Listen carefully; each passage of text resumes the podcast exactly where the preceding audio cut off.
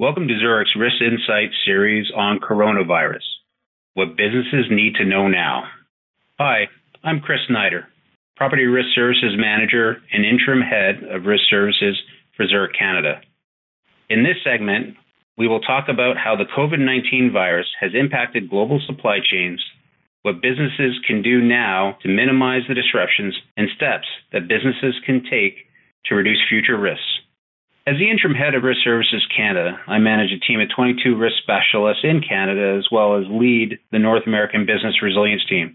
While having experience in property, casualty, and natural hazards, I'm also a specialist in supply chain and business interruption.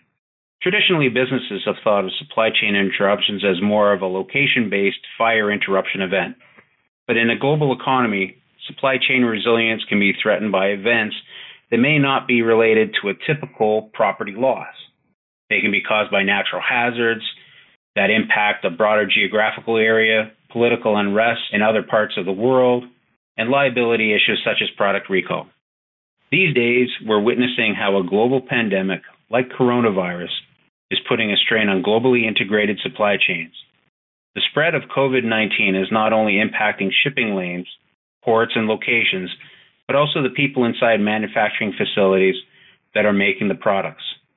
Businesses that are better prepared to address their supply chain risks are typically going to recover more quickly than those that are just beginning to understand how to strengthen the weak links. First, let's look at what makes COVID 19 different than previous global disruptors that we have witnessed in the past. The virus broke out in a particularly sensitive region of the world when it comes to supply chain risk. As one of the largest manufacturers of parts and products for businesses around the world, China is a highly susceptible country to supply chains. By clustering suppliers in a region, a single event like COVID-19 can have an even broader impact than typically expected. And unlike H1N1 and SARS outbreaks, the coronavirus has forced those infected and those coming into contact with those infected to go into quarantine for 14 days or more. Cities, regions, and in some cases whole countries have gone into lockdown to stop the spread severely impacting the ability for companies within these regions to effectively continue with their business operating model and providing the necessary supplies of goods and services. While the primary concern of business leaders during the outbreak is to keep employees safe, many businesses need to remain operational and are reliant on the delivery and distribution of supplies and goods. There are two things that businesses should be doing concurrently and right away. The first is assessing your current exposure to supplies that have already been interrupted and sourcing alternative suppliers.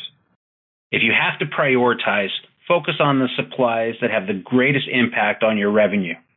The second is looking at locations that have yet to be interrupted and making sure those are secure.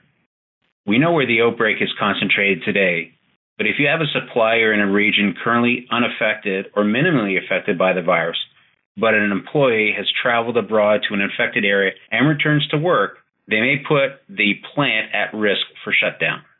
Finally, it's never too early to start learning from this event and applying those lessons to prepare your business for the next supply chain disruptor.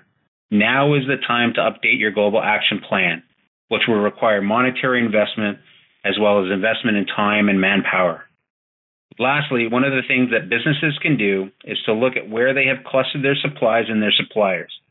If they have the ability to move suppliers to a different region or country and diversify across the globe, they can help reduce their localized supply chain risk. Of course, they will need to consider the cost of such moves and balance it against their bottom line. Thank you for listening to this segment on Zurich's Risk Insight series on coronavirus.